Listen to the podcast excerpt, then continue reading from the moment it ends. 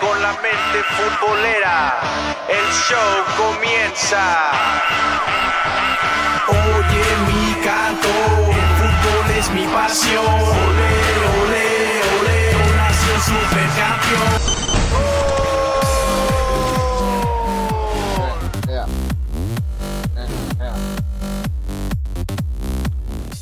Tal amigos? ¿Cómo están? Bienvenidos a un nuevo episodio de La Mente Futbolera, el mejor podcast de toda la CONCACAF. Ese es el podcast de Mente Futbolera. Yo soy David Calzada y te invito a que disfrutes de nosotros esta un poquito más de media hora de la que vamos a hablar de puro fútbol. El deporte más bello de todo el mundo. Pero antes, no puedo seguir el programa sin antes presentar al que si cada año regalaran un trofeo al soltero más codiciado del año, mi Raim Sandoval ya se lo hubiera llevado siete años consecutivos. ¿Cómo estás, mi Raim? Correcto.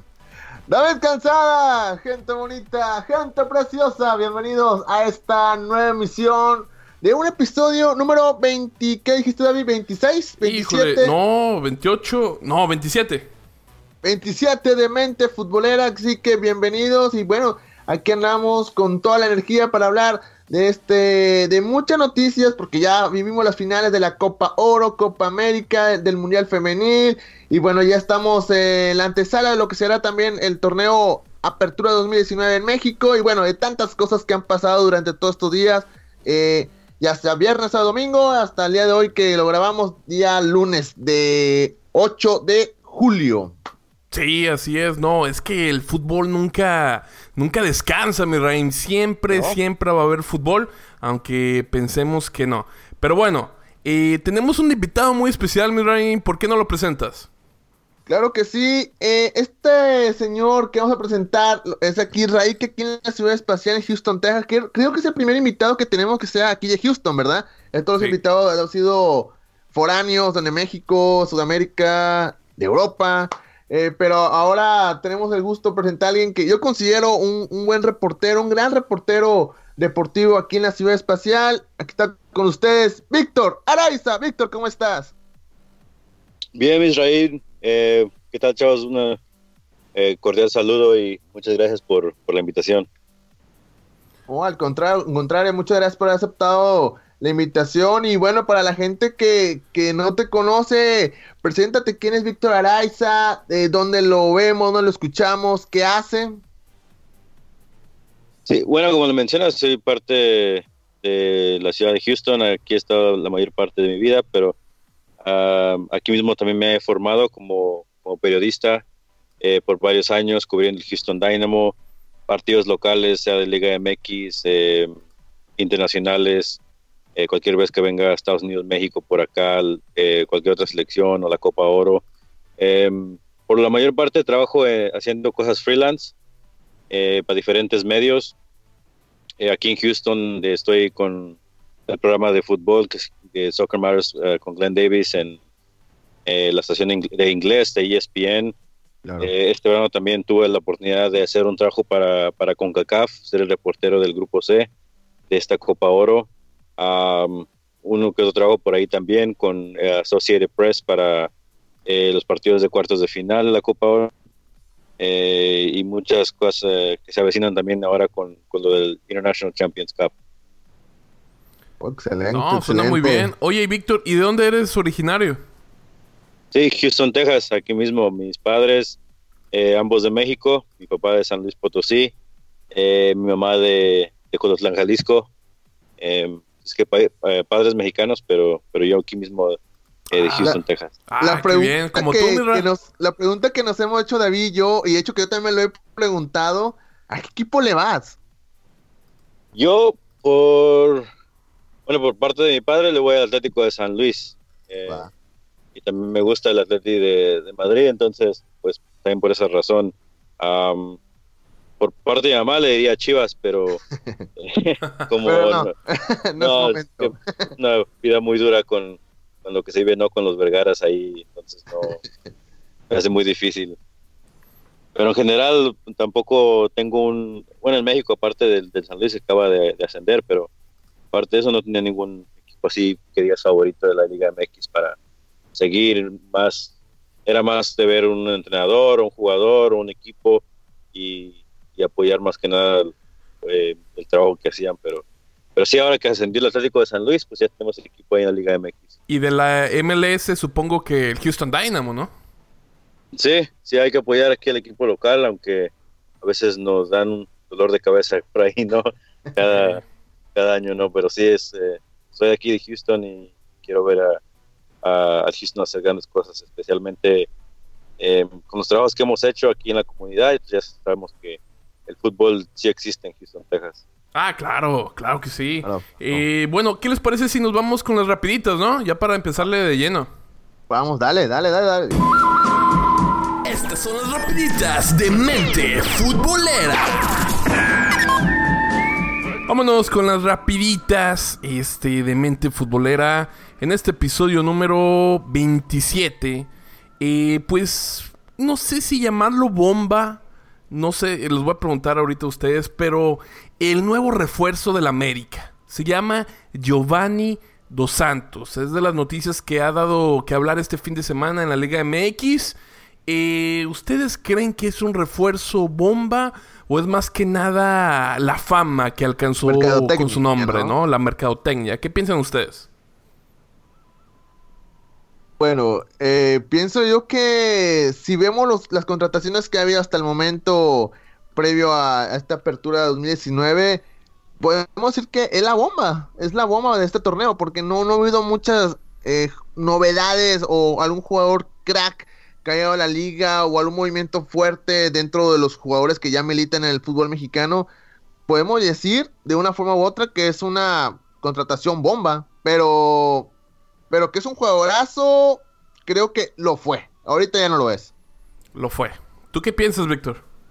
Sí, y bueno, igual es bomba por, por el nombre, pero bueno, en ese caso ese sí es más mercadotecnia. Yo, yo pienso que es más para vender camisetas, vender, vender boletos, eh, pero es una buena oportunidad para el jugador porque ya lo habíamos visto acá en la MLS, no, no vivió al, a la etiqueta que tenía y bueno, pues más que nada porque necesitaba más jugadores con, con- que lo apoyaban mejor.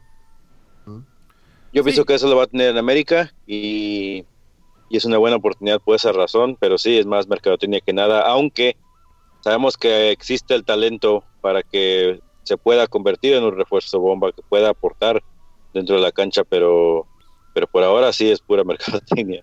Sí, porque hay que recordar los inicios de Giovanni Dos Santos. O sea, empezó en el Barcelona B y después subió a la primera división con el Barcelona. Ahí estuvo solamente un año en el 2007.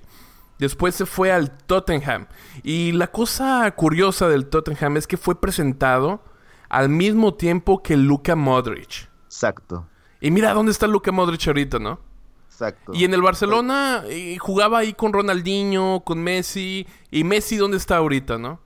Claro. Entonces, ¿qué le pasó a Giovanni Dos Santos? Estaba codeado con, con puro grande.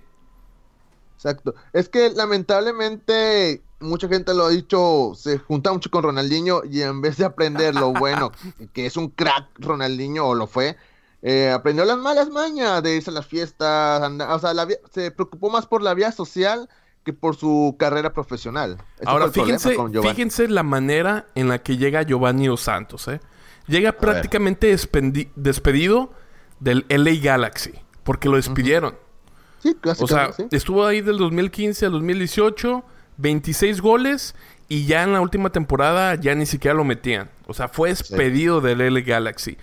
Y, y llega entonces sin equipo al América. O sea, llega, regresa a México. Es más, nunca jugó en México.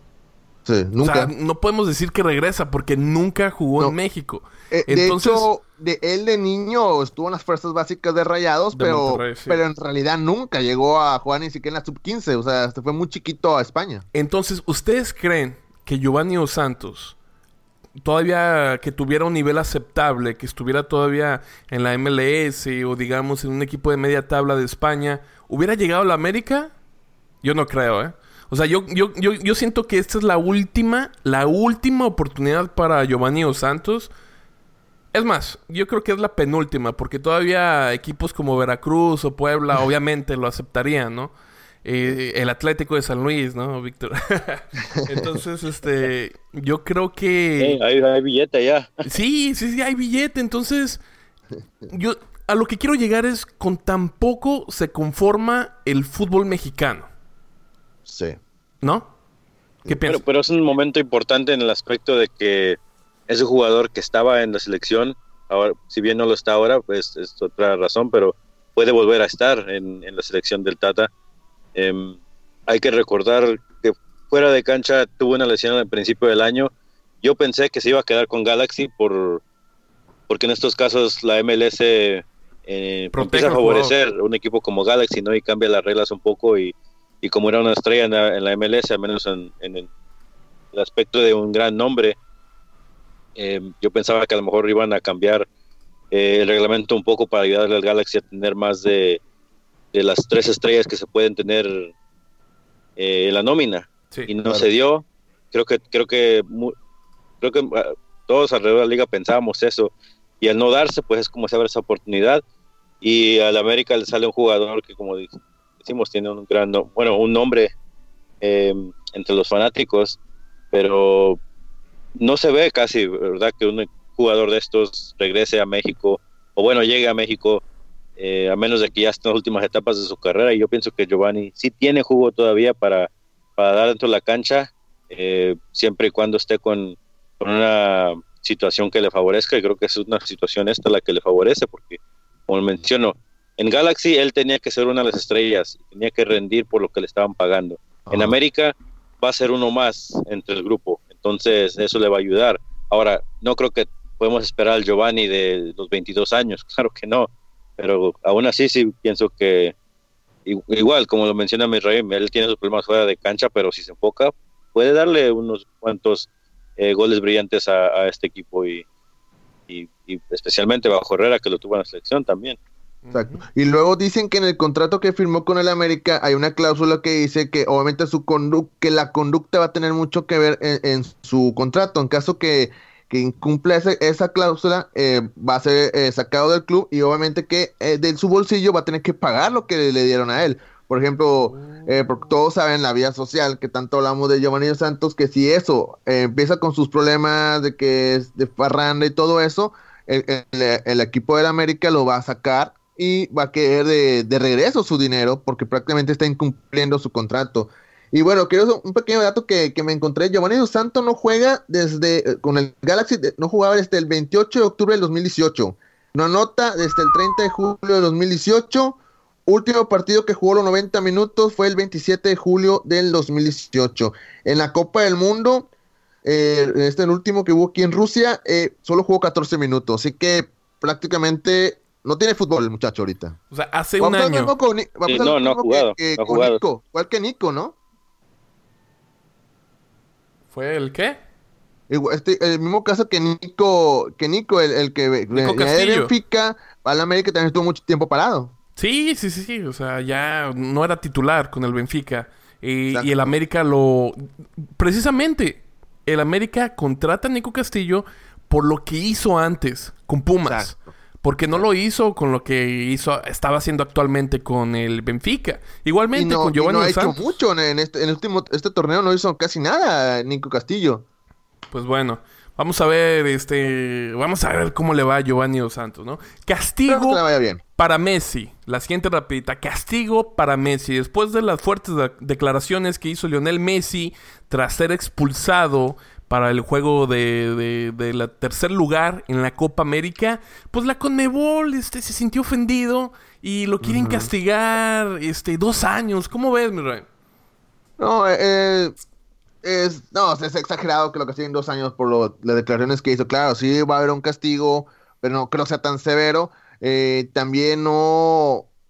Es que, caray, si, eh, si te pones a pensar como lo que hizo Messi, por lo que sucedió, digamos, en la semifinal contra Argentina con Brasil, porque ahí fue la primera vez que a- abrió la boca Messi sobre el tema, y saber que Messi no es así. Messi no es de- un jugador que le gusta estar hablando fuera de la cancha. No es así, todos lo sabemos. Tantos años viéndolo jugar y sabemos que no es un jugador que también no da muchas declaraciones y, y cuando lo hace es, es muy tranquilo, ¿no? Con sus palabras. Sí. Y, pero ahora ha explotado, cosa que nunca había visto de él, por lo que se dio en el partido contra Brasil, que dice que prácticamente les, le están haciendo el caminito para que Brasil llegara a la final y que fuera campeón, ¿no?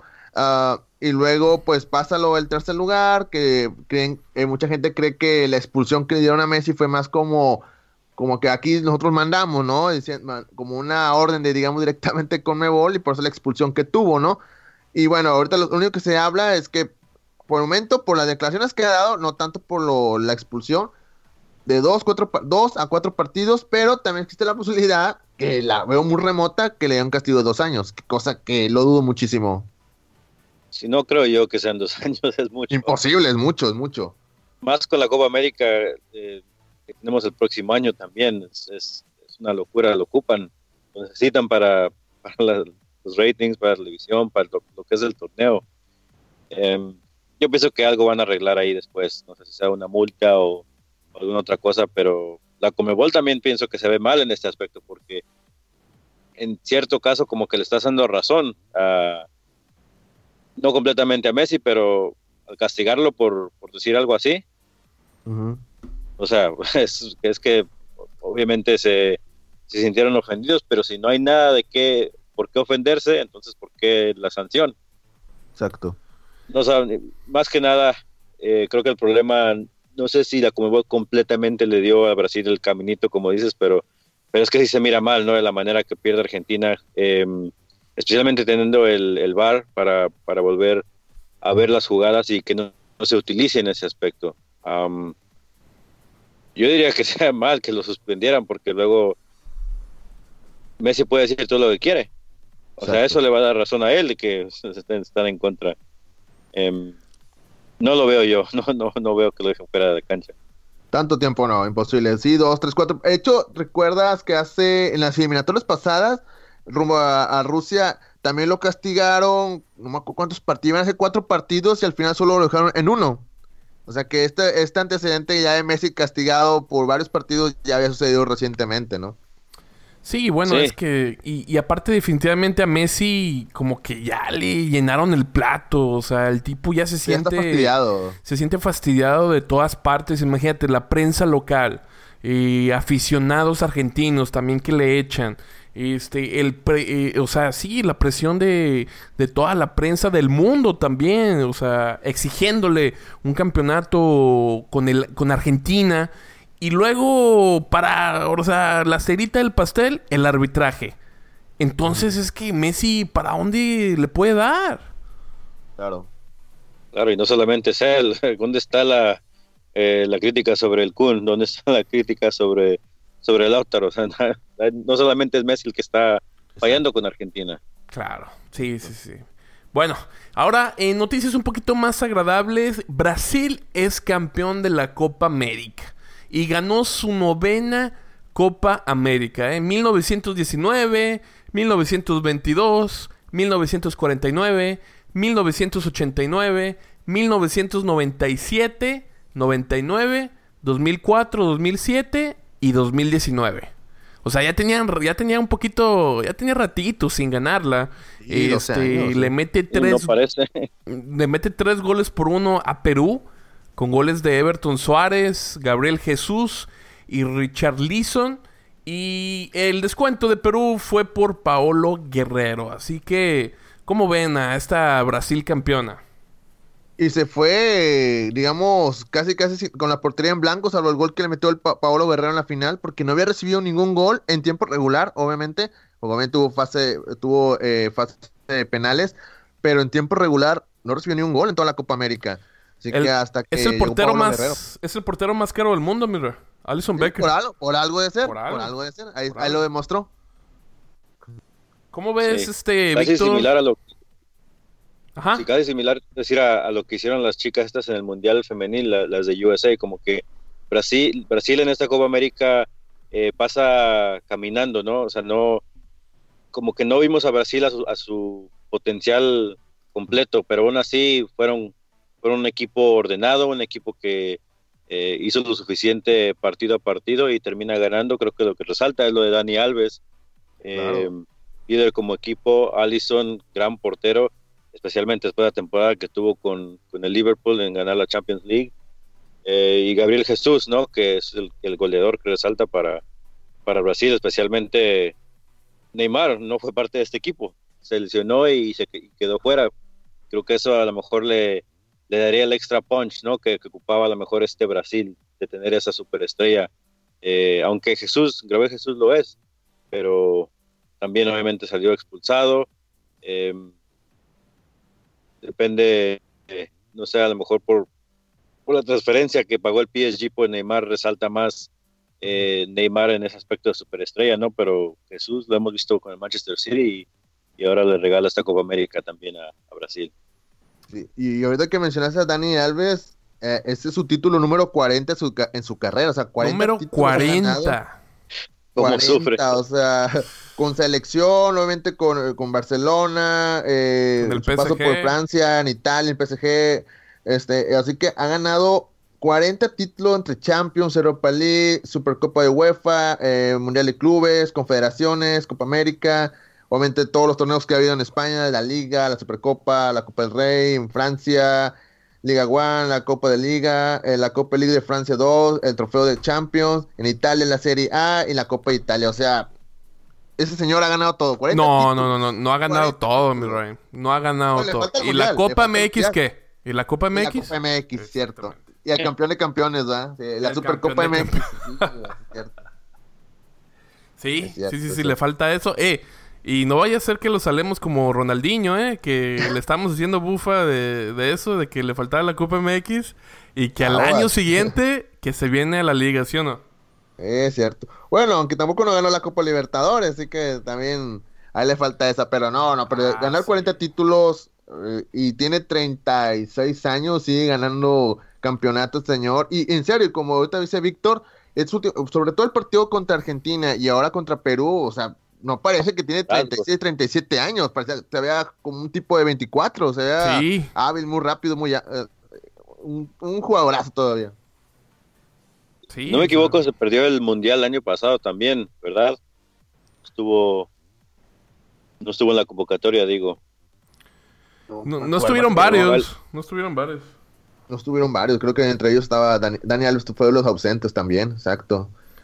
Eh, pero igual creo que el liderazgo es algo que sí le faltaba porque Brasil siempre va a tener siempre va a tener jugadores desequilibrantes buenos pero sí eh, ves en estos campeones siempre salta un líder y, y wow de la manera que lo hizo y se nota no la felicidad después Claro. eh, la gala de trofeos Bueno, ahora sí, vámonos a lo nuestro.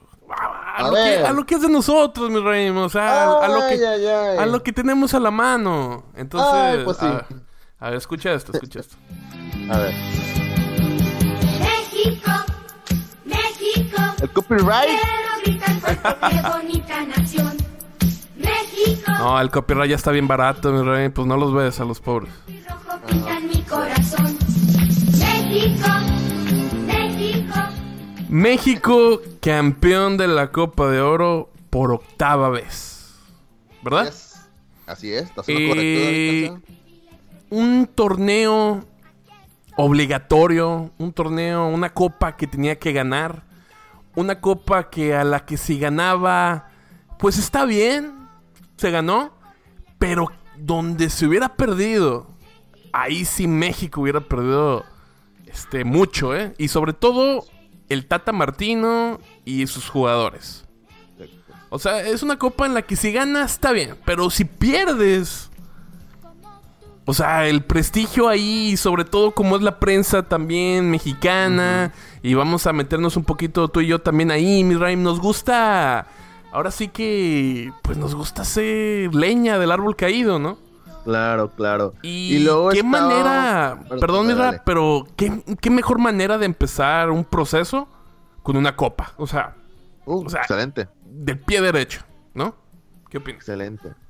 Y bueno, como dice el Tata Martino, eh, una estaba en ese proceso de enamoramiento con la afición. Creo que la gente estaba gustando, desde que llegó el Tata, la gente como que le agradó la idea y como bueno, bueno pasar los partidos, como la gente como que se fue enamorando del fútbol de Tata Martino y bueno, yo creo que esto era, era importante que pasara para que la gente siguiera confiando en la selección y que ganaran el título y lo lograron y bueno, creo que la gente está más que a- más como dice con el apoyo a- al Tata ahora más que nunca, ¿no? Y bueno, también recordar que el Tata es el primer torneo que gana en- a nivel selección, porque se le había negado Sí. con Paraguay, llegó una final y la perdió, dos con Argentina y las perdió hasta ahora que se le hizo con México ganar un torneo internacional como la Copa Oro.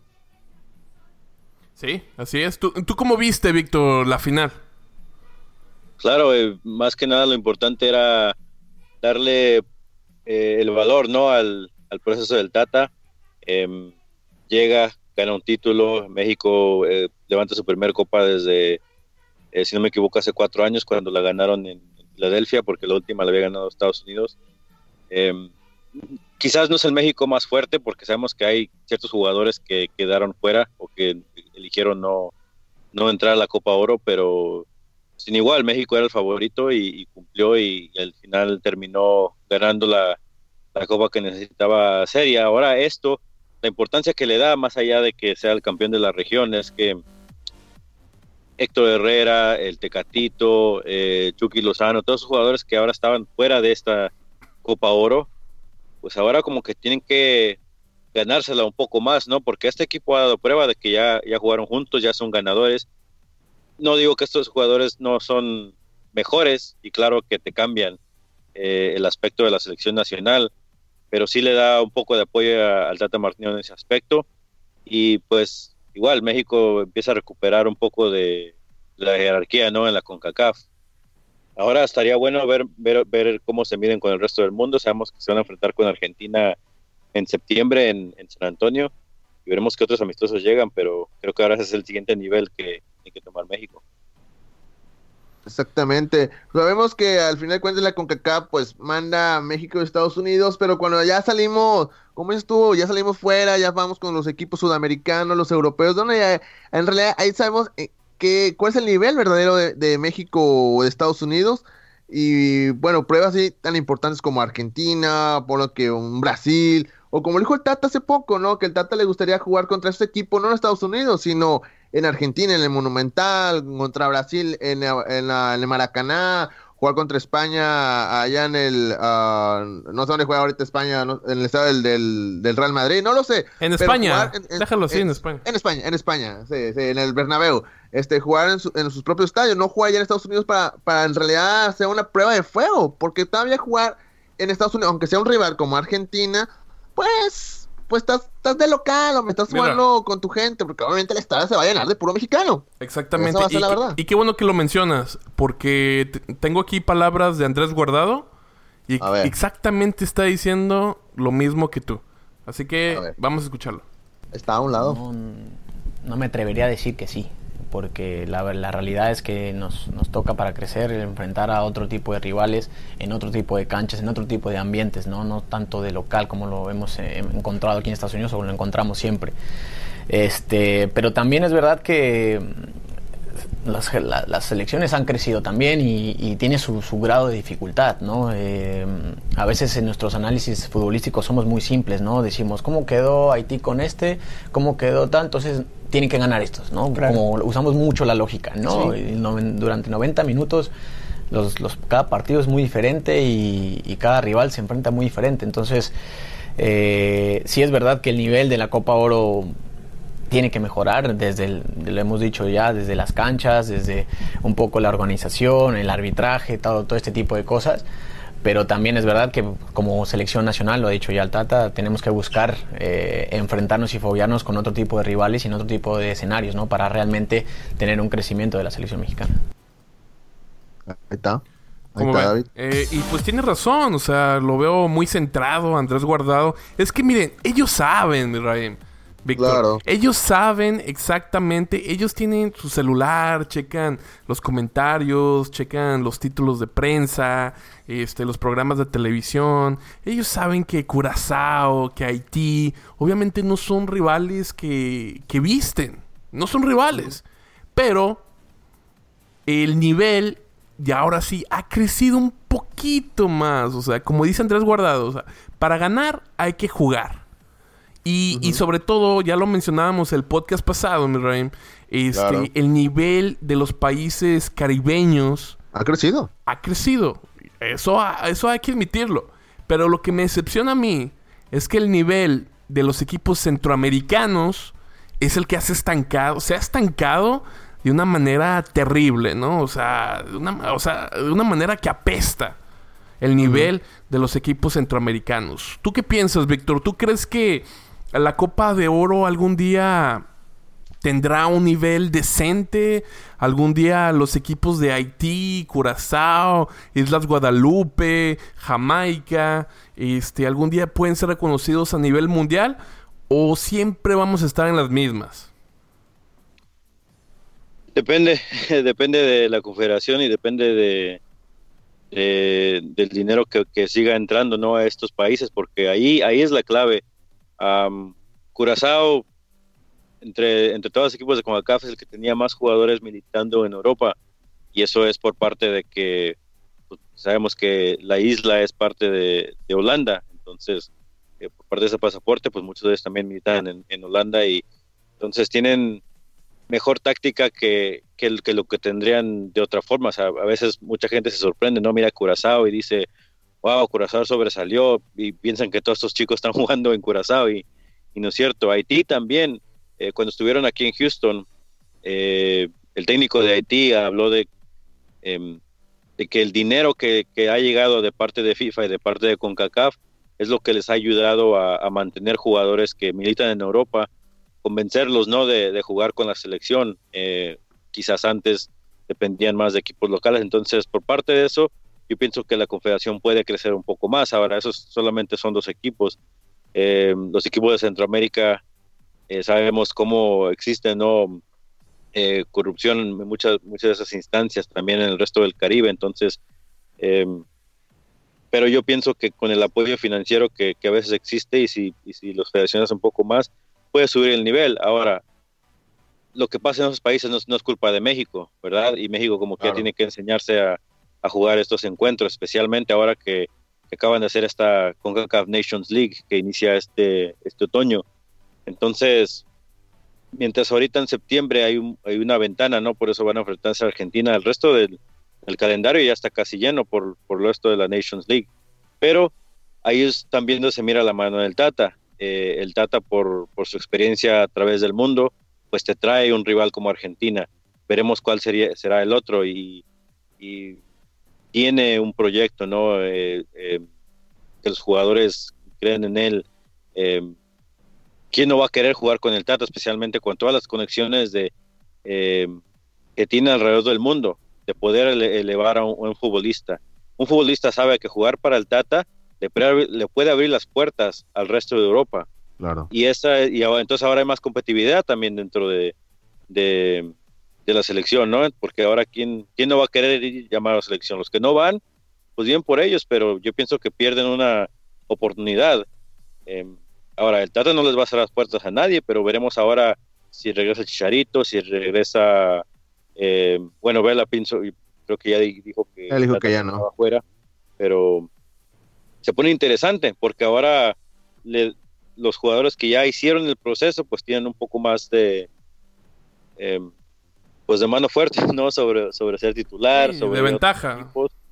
claro y, y creo que el mejor la mejor forma que lo puede poner es Miguel Almirón que jugó en Atlanta con la MLS verdad eh, vino a jugar en la MLS y él escribió un artículo en, el portal este Players Tribune que es ya muy famoso por por las anécdotas que, que escriben muchos eh, atletas profesionales, eh, diciendo que él salió de Paraguay y cuando vio que era el Tata el que lo llamaba, pues cómo no iba a venir a la MLS y ahora están en Newcastle United. Y eso es lo que provee el Tata a comparación de un Juan Carlos Osorio o incluso Miguel Herrera. Y, y eso es donde se pone interesante ahora el proyecto de, México. Exacto. Y ver que la mayoría de estos jugadores que estuvo participando en la Copa ahora, la mayoría son jugadores muy jóvenes, que como sí, Carlos Rodríguez, está el Piojo Alvarado, eh, eh, eh, Pizarro, o sea, hay varios jugadores muy jóvenes. Ya la mayoría, digamos, los pocos veteranos que había en el, en el equipo, pues digamos que Memo Ochoa, eh, quizá Héctor Moreno, ya no sé si me escapa alguno más, pero ya la mayoría, la mayoría son jugadores jóvenes con, con mucho talento y que la, la mayoría puede dar el salto, o no decirlo todos, pero sí muchos pueden dar el salto a- al viejo continente. Y a lo mejor no lo hemos visto de esta manera, pero quizás el, el- el equipo que jugó la final, ese puede ser el equipo que vaya al mundial en los, en, en- en los próximos años. Exacto. ¿Por qué no? Pues es porque muchos de ellos tienen la edad para, para llegar allá y como te digo, ya teniendo eh, los minutos que le han puesto ahora, pues ahora el resto está en desventaja, ¿no? El resto de, de los que no están, ahora son los, que, los chicos nuevos que quieren- tienen que entrar y ganarse un puesto. Pero yo sí siento que esta selección sí puede ser catalogada como una selección B. O sea, o sea, quitando que los jugadores se hayan puesto de divas, princesas, lo que tú quieras, sí siento que, que esta selección que ganó en la Copa de Oro eh, sí sería una selección B. O sea, claro, tiene refuerzos como Memo Ochoa o Guardado. Pero imagínate, falta Chucky Lozano. Falta Carlos Vela. Héctor Pero Carlos Vela no va a estar. No, por eso, o sea, yo lo que decía, quitando Listo. esta cosas extracanchas, ¿no? Eh, Chicharito Hernández, Tecatito Corona, Miguel, Miguel Ayun, que bueno, bueno, Miguel Ayun. Eh, Marco Fabián, no, quita- Marco Fabián. Este, No, David, no, bueno, déjalo, David. JJ Macías. Oye, JJ No, a lo Macías. que voy, que ahora esos jugadores, mira, más allá de quizás Chucky y Tecatito, porque son los que resaltan más, y quizás Hernández, porque es el nombre más grande, pero el Tata va a ser, va a ser- o sea, como te digo, no va a cerrar las puertas a nadie, pero yo sí digo que esos jugadores van a tener que ganársela otra vez con el Tata. Claro. Claro. Sí, de hecho, algún jugador hoy en la mañana escuché, creo que fue el Chapito Montes, dijo que pues ahora los otros jugadores que no aceptaron venir a la a esta Copa Oro, creo que ahora, ahora hoy tienen que buscar o tienen que pelear por un puesto en la selección mexicana, ahora que vengan otros compromisos, que vengan los amistosos, que venga la este torneo que se inventó o que venga más adelante ahora las eliminatorias. Ahora, esos jugadores que prácticamente dijeron no por sus motivos, este, ahora tienen que luchar o pelear por un lugar en esta selección. Ya no es como que, ah, porque yo soy fulanito de tal, tengo que estar en la selección. No, ya no. Ahora tienes que luchar y demostrar que eres un jugador para estar en el tri. No sé, Mirra, yo sí siento que, que México no es una... Hay que ser realistas. No es un país con las que se pueda dar el lujo de dejar en la banca a, a jugadores de, de gran talento.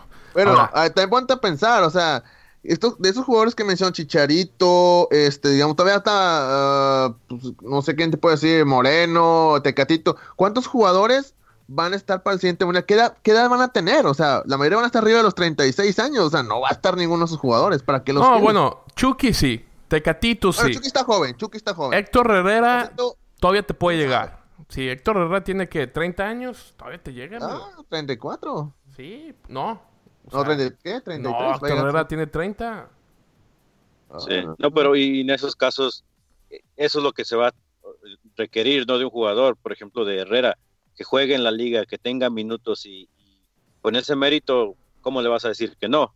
Claro. Eh, igual, si Chicharito estuviera, si, no importa su edad, pero si sigue jugando o si agarra más minutos en la Premier League, sigue anotando goles, ¿cómo no lo vas a llamar? Ahí, ahí es donde ellos se, se van a tener que, que ganársela de esa manera.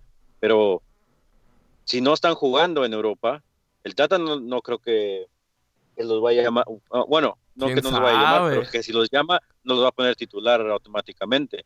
Pero como, pero sí, a veces lo que no hacen las selecciones es que no, da- no dan ese- esa transición no a, de una generación a, a otra y a veces se quedan con los mismos jugadores por mucho tiempo y luego te pasa lo que le pasó a Alemania este último mundial, ¿verdad? Que llegas y con, con jugadores eh, viejos, ¿no? Y te quedas detrás. Y ahora Alemania, por ejemplo, está ya en esa nueva etapa.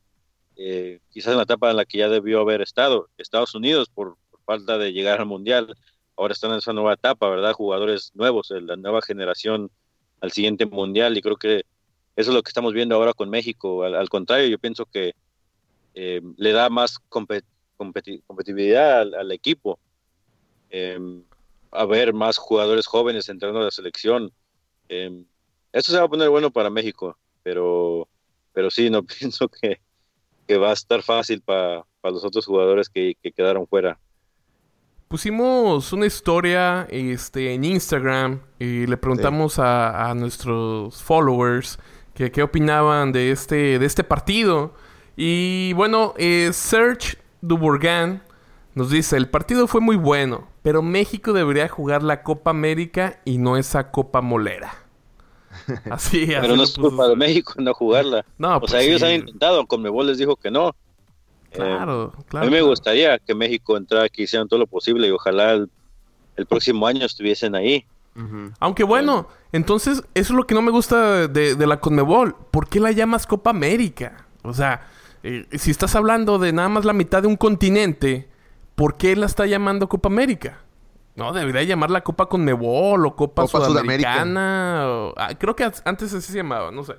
Pero bueno, eh, y luego dice David G372, pone. USA la tuvo para ganar, pero ya en la segunda parte cometió muchos errores y al final terminó con gol de México. No creo que es una Copa Molera y para qué invitar a México y a USA y a la Copa América si la última vez que pasó les fue mal. Muchos equipos dieron la sorpresa esta Copa de Oro. Y Regina.72 nos dice, pues yo creo que todos jugaron muy bien y estuvo muy reñido. Esa es la opinión de nuestros followers aquí en Mente Futbolera. ¿Cómo ven? Creo que el último antecedente de México y Estados Unidos en la Copa América fue la, la Copa Centenario y pues creo que todos se quedan con una muy mala sensación. México goleado, humillado 7-0, Estados Unidos pues creo que fue 4-0, 4-1, no me acuerdo, eh, quedó fuera. eh, con Argentina. exacto, que fue aquí en Houston, ¿no? ¿Dónde fue ese partido? Sí, Fue- sí, aquí Sí, fue mero. aquí en Houston, va, sí. Este, y, y bueno, pero pues, si vamos un poquito más para atrás, creo que México sí nos ha dejado buenos, eh, buenos torneos de Copa América, llegado a finales, una contra Argentina, otra, no me fue la memoria, creo que fue contra Colombia, y bueno, varios terceros lugares. Y bueno, Estados Unidos sí hay como que ha quedado de ver en la Copa América, pero en caso de México se ha hecho buenos papeles en este torneo. Sí. Lo lamentable más que nada es que ya no existe la, la Copa Confederaciones. Sí, Entonces, ese también era un torneo que eh, pues quedaba, ¿no? Fútbol, buen fútbol, buena, buena competencia. Eh, y era la razón también por la que existía más importancia de, de ganar la Copa Oro. Que ganabas el boleto a las confederaciones y allá te puedes enfrentar eh, con, con equipos de Europa o, o de Sudamérica. Ahora, la otra sería también, eh, si recuerdan chicos, a- hace años, la Copa Oro también tenía invitados, igual como lo hace la, la Conmebol con la Copa Exacto. América. Sí, Hubo México-Brasil una final, México-Brasil en Brasil. la Azteca, sí. Entonces, esa sería quizás otra solución que puede hacer ahora. A lo mejor está difícil, ¿verdad? Porque eh, nunca se sabe, es, es difícil también convencer, pero si, si es lo que dejó la Copa Centenario, es, es eso, ¿no? Que México y Estados Unidos pueden hacer lo suyo por traer, la CONCACAF puede hacer lo suyo por traer eh, competencia. ¿Por qué no ir a, a Asia, como lo ha hecho con Mebol, traer a Japón o traer a, A Qatar. Ah, bueno, no Qatar. Pero digo, es mejor competencia, se puede traer países así como eh, puede ser Japón, Corea, eh, en Europa a lo mejor puedes eh, sé, invitar a alguien No, tráete una España y se llena todos los estadios. eh, o hacer una, una copa igual, así como se hizo la, la centenario, una copa, no sé, edición especial, lo que sea, con, con dinero se habla, sabemos. Claro. Eh, Y ahora la con que- FIFA hasta Y ahora, con que, y ahora con que Argentina está enojado con la Conmebol, bueno, pues denle la invitación a Argentina para que, Que se participe en cambie, la Copa Oro. que se cambie de confederación, ¿no? Sí, estaría interesante. Y que no califique, sería el colmo de Argentina. Oye, los verdaderos ganadores de la Copa de Oro es la CONCACAF. Claro. Asistencia total de todos los partidos, 375.083 aficionados. En Pasadena, más de 65.000 personas. En Denver, más de 52.000. En Charlotte, más de 59.000. En Houston, más de 70.000. En Phoenix, más de 64.000. En Chicago, más de 62.000. Oye, eso en México, puro partido de ningún México estás hablando, ¿verdad? en ninguna otra parte, en ninguna otra parte de, de CONCACAF se pueden llegar a estos números. Ni haciendo el torneo tres veces, ¿eh? Por eso co- con CACAF nunca dejaría que México se fuera a Conmebol. No, no, no, no, se, se va a la pues ruina está la con minita CACAF. de oro, sí, es la minita de oro. Pero, No, pero igual sí, sí fue exitoso porque también hasta los equipos de Centroamérica, por ejemplo, no, no a esos números, ¿verdad? Pero el partido de aquí de Houston fue lleno total, donde jugó Salvador y Honduras la misma noche. Sí. En, en Los Ángeles también, para lo que fue el clásico centroamericano, también se llenó. Eh, Estados Unidos, ¿no? Con partidos en, Minnesota y el estadio del Kansas City. Eh, entonces, al, al, al total, toda, la Copa Oro se, se miró buena. Creo que Costa Rica también tuvo buena asistencia, ¿no? En, Nueva York, si no, me equivo- si no me equivoco, cuando le ganó, la noche que le ganó Haití, ganó el grupo. Sí, y eso dijo Andrés Guardado, que le falta un poquito más de organización a la Copa, pero yo difiero con él. Yo siento que esta Copa de Oro sí estuvo muy bien organizada. O sea, sabían exactamente qué países son los que venden en ciertas ciudades. Exacto. Y supieron aprovechar el, o sea, el mayor nivel, o sea, la mayor convocatoria de los países para que los estadios se llenaran, que ese es eh, el, el propósito final de, de ellos. ¿no? Exactamente. Yo creo que una de las cosas también que me gustó mucho de esta Copa Oro que se- hubo partidos fuera de Estados Mira. Unidos. Ok, Hubo, te, te hubo interrumpo, partidos en Centroamérica y en el Caribe. te interrumpo. Vamos a hacer un Dale. ejercicio, vamos a hacer un ejercicio. Tres Dale. cosas buenas y tres cosas malas de la Copa de Oro. Cosas buenas. Tres. Eh, buena- tres. Ok, buenas. Puedo decir, una de esas es esa que me gustó que Estados, que el to- no todos los partidos fueron en Estados Unidos, que hubo partidos en, en Jamaica En Costa Rica. y en Costa Rica. Eso me, me gustó, que por fin hubiera partidos fuera de ella. Eso me encantaría que pasara pronto. Otra, ¿cómo dices tú, David? Eh, hubo muy buenas entradas. Eh, Bueno, Víctor, eh, porque obviamente aprovechando, sabes que aquí en Houston hay mucho salvadoreño y hondureño, vamos a hacer un partido aquí en el BBA, se llenó, se llenó completamente, y igual con lo- los partidos de México, ¿saben, ¿saben qué ciudades? Obviamente, yo sé que mexicanos hay en todos lados, pero ¿sabes cuáles son las ciudades estratégicas para que el estadio se llene en un par de días, no? Sí, Esta sí. me gustó mucho. Y otra, ay, me la puse más complicado.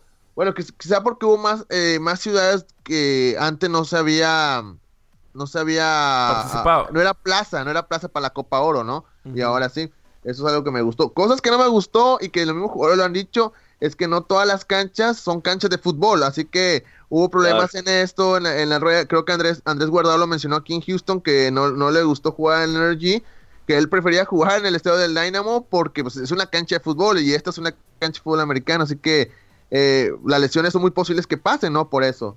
Otra que no me gustó, que no hay bar. A mí me gustaría que hubiera bar. Eh, creo que el bar ayudaría muchísimo para que no haya dudas, por ejemplo, en el partido de México contra Costa Rica aquí, eh, el penal que le marcaron a Costa Rica no era ni penal ni era falta, pero si hubiera estado el bar, el bar perdón, quizás no se hubiera marcado. Y, y la otra, pues que llega a ser a- hasta cierto punto aburrido que siempre ver la final México contra Estados Unidos o, o uno de los dos. Y, que el torneo está prácticamente diseñado para que se topen nomás en la final. No se pueden topar ni en cuarto ni en semifinal. O no, tiene que ser en la final. Eso, ese tipo de cosas no me gusta. ¿Y tú, Víctor? Yo coincidía con, con varias mismas de, de Misraim. Eh, me gustó el, el tema de cómo se organizó todo. Creo que esta, sin duda, es la Copa Oro más exitosa eh, por las ciudades, por la asistencia, por, por el marketing, eh, en lo digital, lo que se ha hecho alrededor de toda esta Copa Oro y, y, denunciarla también, ¿no? Entonces, eh, la organización es lo que me gustó a mí. Eh, entre el otro también me gustó, como dices, lo de tener partidos fuera de, Estados Unidos. Aunque lo que no me gustó es que solamente fueron uno o dos, ¿no? Y fue un poco confuso porque solamente fueron, por ejemplo, el del grupo de Costa Rica fue el primer partido en Costa Rica y, y el resto en Estados Unidos y en el de Jamaica también. Eh, solamente un partido en Jamaica y en el que Jamaica jugó de casa ante Honduras y luego después eh, se regresó a Estados Unidos. Me gustaría mejor incorporación, ¿no? De, de países fuera de, bueno, fuera de Estados Unidos, que se haga, por ejemplo, todo el grupo ahí, ¿verdad? Um, creo que eso también le da diferente sabor a la Copa Oro, le da también un poco de eh, credibilidad, ¿no? Porque si siempre está en Estados Unidos, pues sabemos que está acá porque es difícil, ¿no? Obtener gente de todas nacionalidades en otros países o que hagan el viaje, etcétera. Más allá de a lo mejor de las aficiones de, México y Estados Unidos, a lo mejor el resto de las selecciones batallarían, pero sí me gustaría que sea una copa más internacional, porque al final es el campeón de la región, ¿no? Entonces sí se debería de desear toda la región. Eh, lo de las canchas, sí, coincido contigo, es... Lo, sabemos por qué existen en los, las canchas de fútbol americano, pero sí daña y sigue dañando este, eh, este tema, ¿no? México, si no me equivoco, no, no solo México, los cuatro equipos que estuvieron aquí para los cuartos de final, si no me equivoco, no entrenaron, no hicieron reconocimiento de cancha Cierto. eh, el día antes, porque no se podía, porque todavía estaban instalando la cancha el día antes del partido. Entonces ese tipo de cosas no, no debe de existir. Eh, detrás de, por ejemplo, lo, que yo pude ver trabajando con CACAF es que en la fase de grupos, por lo normal, había dos vuelos charters para, para que los compartían dos equipos, ¿verdad? Eh, sí me gustaría ver más inversión, por ejemplo, en temas así, que cada equipo tenga su propio charter.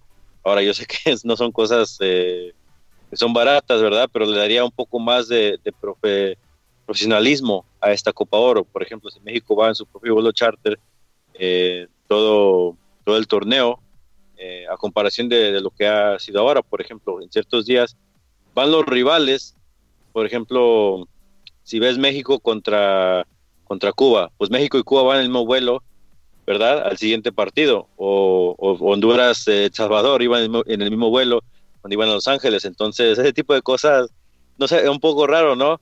Sí. Eh, yo sé que nosotros estábamos hablando sobre eso, imaginándonos a qué, cómo va a estar el vuelo de, de, Honduras y El Salvador cuando en tres días se van a enfrentar en el clásico en Los Ángeles. Eh, en el tema de México no se escuchó mucho, pero el vuelo de Denver a Charlotte eh, no se pudo hacer porque el, el, charter de México le faltaba una llanta, algo así, se ponchó la llanta y no podía viajar. Entonces el otro vuelo que ya se había ido a Charlotte con, con los otros dos equipos tenía que volver para levantar a México y, y, no me acuerdo cuál era el otro equipo, pero en ese día México tardó 10 horas esperando en el aeropuerto por, por un problema así. Eh, entonces ese tipo de cosas nomás eh, finiquitarlas un poco para que eh, el resto de la competición sea un poco profesional. Es el tipo de cosas que va a hacer que este torneo crezca aún más. Eh, inversión dentro del torneo, inversión en las otras federaciones, ya lo hemos mencionado, pero y claro que sí, el VAR es algo que, tiene que quedarse. Eh, si en todas las compet competencias ya se utiliza, si en la, en la Copa Mundial se utiliza, ¿cómo no se va a utilizar acá? Especialmente cuando estás en, eh, en estadios donde ya se utilizan normalmente, en los de la MLS y, pues en los de la NFL no son no sería problema porque la tecnología existe, simplemente es de, transportarla. Ahora a lo mejor eso se convierte en un problema en, en si sacan los partidos a, a, Centroamérica o al Caribe, pero yo digo que con dinero se resuelve todo, por eso digo yo que con un poco más de inversión creo que ese torneo puede crecer aún más. Sí, sí, sí, sí, claramente okay. con dinero se resuelve todo. El problema es que los que tienen dinero lo suelten, ¿no? Los que ganen, o sea, ahora sí que inviertan. Ese es el, el, verdadero problema. Porque creo que México ganó un millón de dólares, ¿no? Como, como premio. Sí, no, no, no sé qué, qué es la premiación en, en serio, pero eh, no me solo dudaría. Y sí son cosas como esas que no solamente dentro de la Copa Oro, pero yo lo he dicho dentro de la, la CAF, por ejemplo, la Champions League, no se me hace bien, ¿no? Que, que el ganador simplemente gane eh, mitad de un millón de dólares, porque, claro, para, para, para nosotros suena como eh, un montonal de dinero, pero para un equipo de fútbol eso, eso no es nada. No, no. Si quieres que la competencia crezca, tiene que haber esa inversión. Y obviamente la comparación directa es la Champions League de, de Europa. Entonces, si el, si el, ganador allá le dan como 12 millones por, por ganar toda la copa, recuerdo que exactamente es la figura, pero ese es el tipo de inversión que tiene que existir en esta parte del mundo para que crezca el fútbol. Claro. Eh, y ojalá la veamos. Ojalá. Pues, eh, pues bueno, ya, este, ya estamos en la recta final del programa. Vamos a dar una conclusión. Esperemos que, que México, este, pues bueno, las esperanzas están arriba eh, con, este, con este campeonato. Eh, se le tiene esperanza al Tata Martino. Ha demostrado hacer las cosas bien. Eh, el único... Ah, es directo. Es lo que me gusta del Tata Martino también. Es, es muy Claro. directo. Y el único tache que yo le pongo ahí y que siento que es una de las, vamos a llamarla, enfermedades que siempre sufre y la persona que está en la dirección técnica de, de México es este la imposición de, de jugadores. Ajá. Y para mí, Diego Reyes es el que definitivamente yo no sé cómo está ahí. Yo no sé cómo llegó ahí. Yo no sé qué le ven al muchacho. Pero, o sea, pues ha de ser los mismos directivos del América, ¿no? O sea, no, no ven que está jugando, no ven que es titular y todavía lo convocan o, o lo meten al equipo. Entonces, es el único tache que yo le pongo al Tata Martino. Vamos a darle calificación. Yo le doy un 8.5. Este, eso que hiciste ahorita, David, es que todas las selecciones mexicanas debe tener un Chiquis García. Siempre hay uno así, siempre hay un jugador así que, ¿por ¿cómo llegó ahí? Siempre, siempre hay un Chiquis García en, en cada, en cada generación. Pero bueno, este, yo a esta, Copa Oro, bueno, mejor dicho, a la selección mexicana le pongo, yo creo que le pongo nueve, le pongo nueve. Porque sí, algunos partidos sí lo ganó apretados, batallando en penales, como Costa Rica, o como lo sufrió también con, con Haití en semifinales. Uh, pues yo creo que sí, un, un 9. Porque al final de cuentas se logró el objetivo, que era la ganar la Copa Oro. Nunca dijeron que tenía que, que ganarlo fácil, sino que ganara. Así que Claro. el objetivo se logró. Víctor. Sí, yo diría un, un 8 a México porque sí, es- fue sólido. Igual que a lo mejor como Brasil, no lo vimos en su potencial completo, pero cumplió, levantó la copa. Am, sí, tiene razón con lo que dice. A lo mejor hay jugadores que no. El final le enseñaron que no, no tenía mérito a lo mejor para estar acá, pero eso siempre va a existir en muchas selecciones, ¿no? Es la política que existe lamentablemente en nuestro fútbol. Pero lo bueno del Tata es que es un, es un tipo que sabe manejar eso y sabe manejar el plantel. Eh, si más allá de que, de que tenga que convocar a alguien o no, pues si tiene mérito para jugar, el, Tata lo va a poner en el campo y si no, pues no le va a dar minutos. Y es algo que, cositas así, como dices, es un, es un tipo muy transparente, eh, directo y yo pienso que por eso vienen buenas cosas para México. Víctor, fue un placer tenerte aquí en el programa. Eh, esperemos que se repita este, muy pronto. Y bueno, este, que te siga yendo excelente en todo lo que hagas. No, al contrario, muchachos, eh, un placer acá estar con ustedes y cuando gusten, aquí estamos. Pues ya sabes No, que, que Mente Futbolera también es eh, houstoniana, ¿eh? O sea, es de Houston también Mente Futbolera. No, ahí, no, ahí nos topamos acá rato a Víctor en el estadio, este, ahí siempre lo veo chambeando y como le dije a David, este, bueno, es un chavo muy profesional y yo lo he visto que, yo, es ac- acá entre nosotros, acá entre nos, va. Sí, nadie nos Él está él escuchando. Él sí, él sí va al estadio a trabajar, ¿no? Otros van a, unos van, van a Ah. padrear y, y van a agarrar la comidita, que hay buena comida en el estadio, ay, Otros van onda, para la fotito. La, la- la selfie. La No, no, fotito, sí la selfie.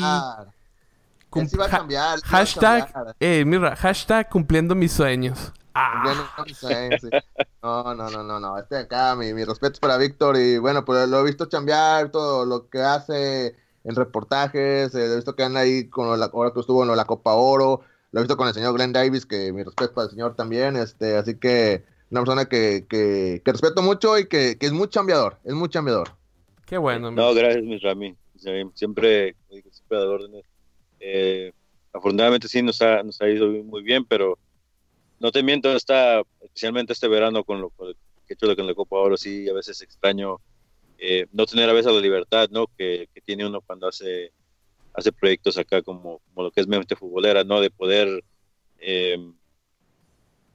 agra- o sea, de de veras ver el color de fuera del estadio, de, de estar al lado de la cancha, o sea, muchas cosas que a veces piensas que, no sé, no extrañas hasta que ya, pues, como dices, de veras tienes que ponerte a chambear, ¿no? Pero sí, a veces, bueno, digo, por ejemplo, en partidos de Houston, ah, para, para terminar ahí rapidito, a veces me gusta, no sé, charlar con fanáticos del Dynamo, ¿no? Ir por acá, ver eh, la hinchada y, y- y cositas dentro del partido, ¿no? Que, que a veces no puedes enfocarte tanto porque, eh, pues como te digo, pues funciones de trabajo, lo que sea, pero eh, ahí están las historias, ¿no? El fútbol del partido también, no solamente dentro de la cancha. Claro, claro. Pues bueno, eh, hay que hacerle una invitación al público que le, le dé like, que se suscriba en cualquiera de sus plataformas favoritas y, y que bueno, este, aquí vamos a estar la próxima semana, ¿sí o no, Mira? Así es, David. Y también a la gente que también se, se metan todas nuestras redes sociales, nos den like, ya sea en Facebook, ya sea en Twitter, ya sea en Instagram, en YouTube y obviamente todas las plataformas que acabo de mencionar, Spotify, SoundCloud, TuneIn y bueno, todas las que tenemos. Claro, también visita nuestra página web www.mentefutbolera.com y bueno, mi Twitter, para que me sigan, es arroba misraim, así de fácil, así de sencillo, M-I-Z-Z-R-R-A-I-M. ¿Cuál es la tuya, Víctor? ¿Tu Twitter? Eh, arroba Víctor Araiza, A-R-A-I-Z es el apellido. David. El mío, Calzada 58 Z58. Ya quedó, David. Ya quedó, así que bueno, este que tengan una excelente, excelente semana y nos vemos la próxima. ¡Órale! ¡Bye!